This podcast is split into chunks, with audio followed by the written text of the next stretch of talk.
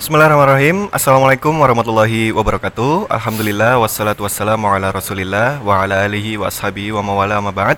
Para pendengar sekalian dan para pemirsa sekalian Yang uh, saat ini menyaksikan podcast Surabaya Mengaji Selamat datang kembali di podcast Surabaya Mengaji. Yang mana di podcast Surabaya Mengaji ini Kita akan membicarakan berkaitan dengan tema-tema yang menarik Seputar permasalahan agama Islam Dan tentunya dibahas dengan asik dan santai Bersama narasumber Yang tiap episodenya bergantian di tiap episodenya. Dan di episode kali ini ini Masya Allah kita sedikit merasakan suasana outdoor jadi tidak di studio dan tamu kita kali ini spesial Masya Allah yaitu Al Ustadz Gema Ilhami kita sapa terlebih dahulu beliaunya Assalamualaikum Ustadz Waalaikumsalam warahmatullahi wabarakatuh Apa kabar Ustadz? Alhamdulillah sehat Masya sehat Allah ya? sehat. gimana kabar Mas Sehat Alhamdulillah Ustadz Alhamdulillah Baru balik ke Surabaya Ustadz ya? Iya baru Baru berapa lamanya? Iya Baru tiga, beberapa hari? Iya tiga empat hari kayaknya uh, Di Lombok ya Ustadz sebelumnya? Di Lombok Mataram Masya Allah. Kapan main-main ke sana?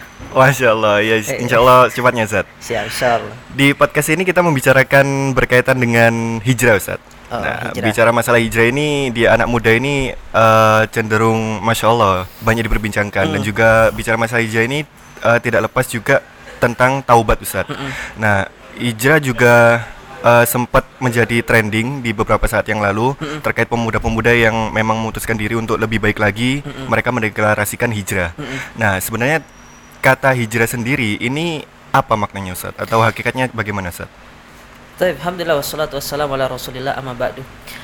Uh, sebenarnya hijrah ini apa ya? Ini sudah ini fenomena yang booming sudah hmm. sejak lama ya namun banyak di antara kita yang masih kurang bisa memaknai tentang makna hijrah itu. Sekarang kita kembali ke akar kata dulu ya. Hijrah, ya. Kalau kita lihat dari sisi bahasa nih, kita buka kamus-kamus bahasa Arab. Hmm. Ya, entah itu mungkin lisanul Arab misalkan hmm. atau mungkin uh, apa namanya?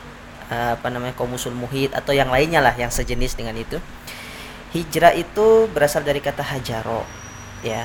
Dan itu memiliki banyak makna Ya, ada yang mengartikan hijrah itu adalah intikol berpindah. Hmm, hmm. Ya, kemudian ada yang mengatakan hijrah itu yaitu apa namanya atarku meninggalkan. Kemudian ada yang mengatakan hijrah itu adalah al-khuruj itu keluar, keluar. ya.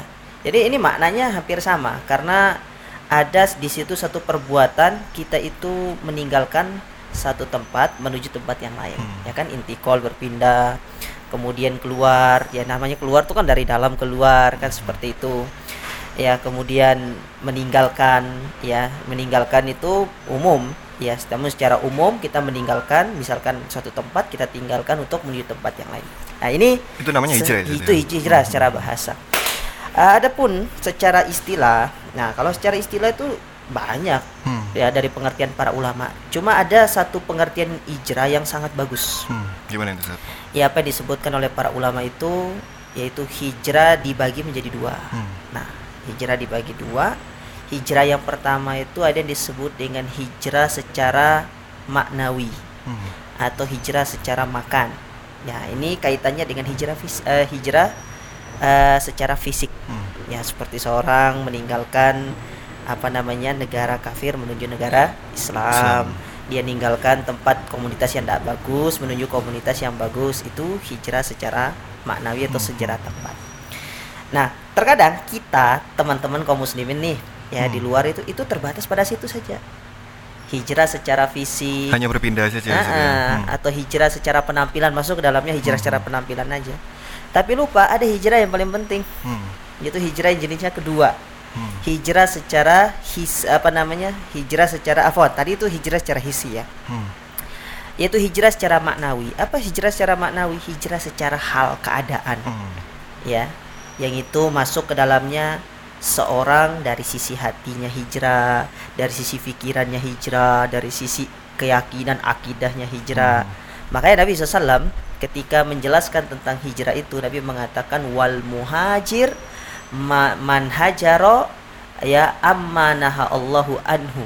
Hmm. Seorang yang berhijrah itu adalah seseorang yang meninggalkan sesuatu yang dilarang oleh Allah menuju sesuatu yang diperintahkan oleh Allah. Itu namanya hijrah. Hmm. Nah, kadang-kadang kita tuh terbatas pada hijrah secara tempat, secara tempat ya penampilan, komunitas, tapi lupa hijrah yang hmm. kedua. Padahal itu yang paling inti sebenarnya. Hmm. Itu yang paling penting yaitu seorang meninggalkan keyakinan yang sifatnya keyakinan yang menyimpang menuju keyakinan yang sohiha meninggalkan akidah yang batil menuju akidah yang lurus hmm. meninggalkan manhat yang bengkok menuju manhat yang sohi hmm. ya kan yang meninggalkan syirik menuju tauhid meninggalkan bid'ah menuju sunnah meninggalkan ria menuju ikhlas, ikhlas. ini yang hampir sebagian besar saya kita saya tidak hmm. katakan semua tapi hampir sebagian besar kaum muslimin tidak sampai pada poin itu hmm Ya. Jadi memang uh, hijrah ada dua ya Ustaz ya.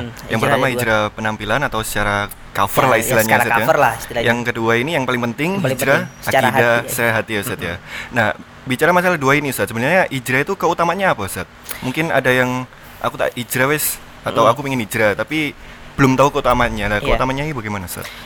Kalau kita sebutkan tentang keutamaan hijrah atau kita baca kitab para ulama, hmm. maka keutamaan hijrah itu banyak Mas Reza hmm. ya ya saya akan sebutkan tiga aja lah. Ya biar nggak usah banyak-banyak. Ini kadang-kadang tiga aja jarang di antara kita yang paham iya, ya salah satunya yang pertama ternyata hijrah itu kata para ulama seperti apa yang dikutip dari uh, pernyataan Dr. Fadol Ilahi mm -hmm. hijrah itu ternyata kunci rezeki.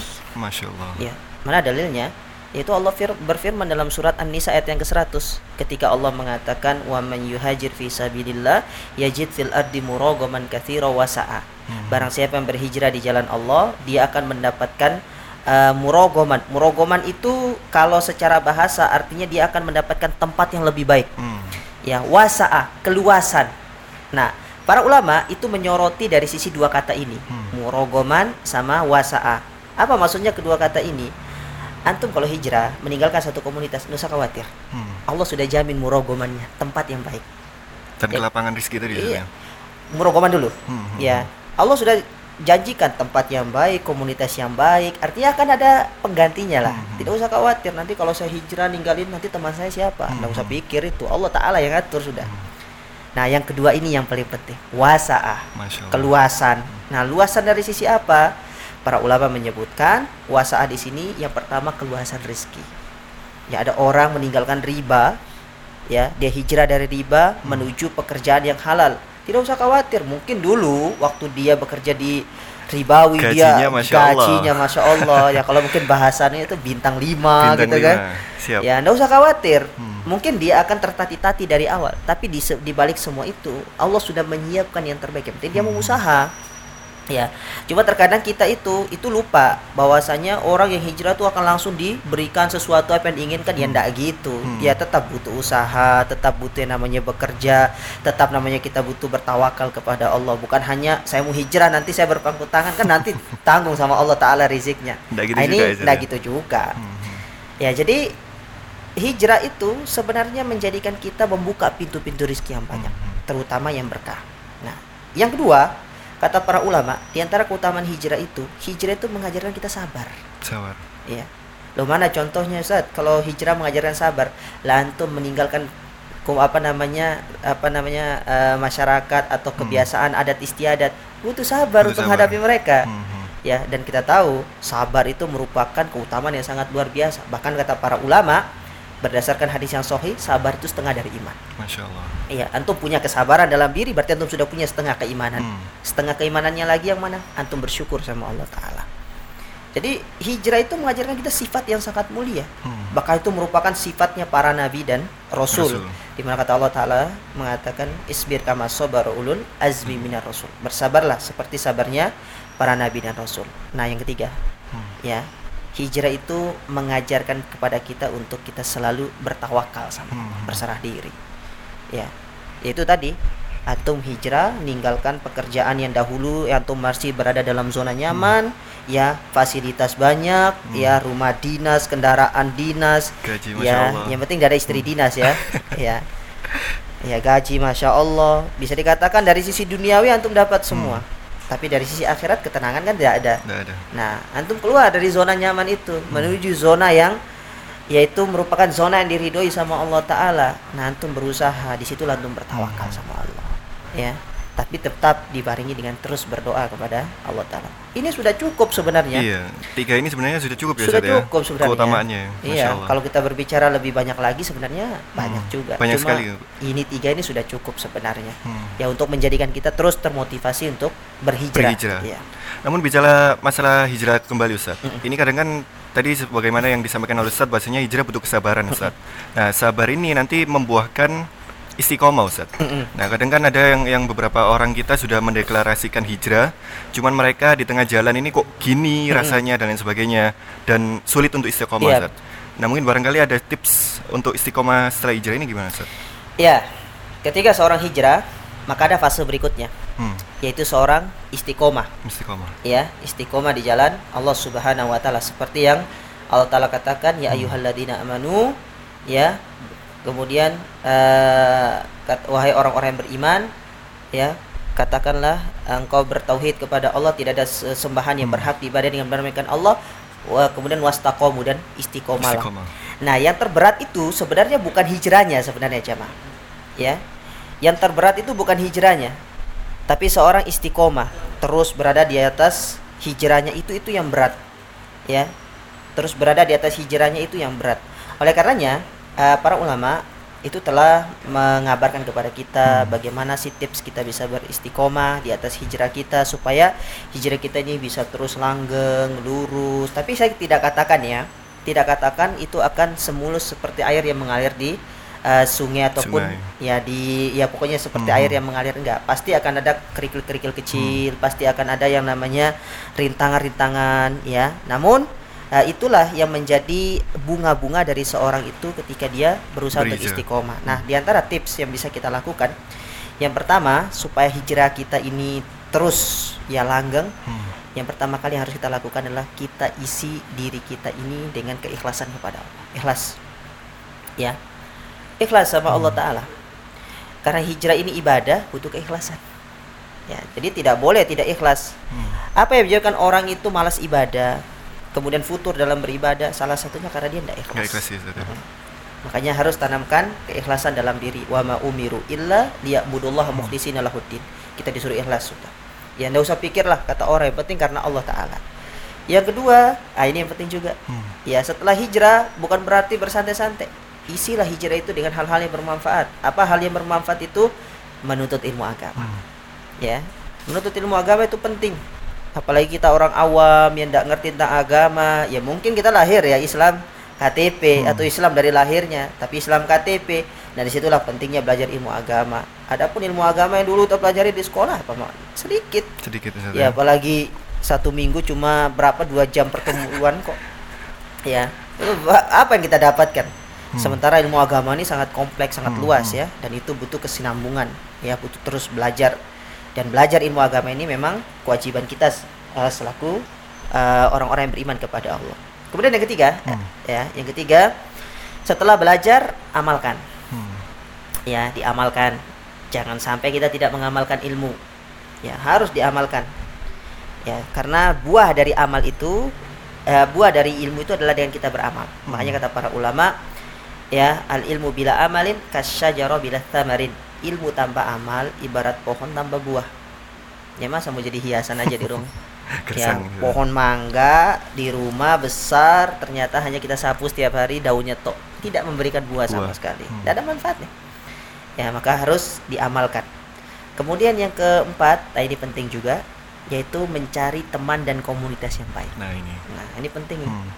ya supaya eh, kita bisa terus apa namanya eh, menjadi orang baik kita butuh orang yang menasihati kita Hmm. karena kan kita sendiri kalau berjalan sendiri itu kita tidak tahu apakah kita ini sudah benar atau tidak. Butuh ada namanya yang mengoreksi kita, yang nasihati kita kalau kita salah, kita dinasehati, kalau kita benar kita dimotivasi. Jadi cari teman yang baik.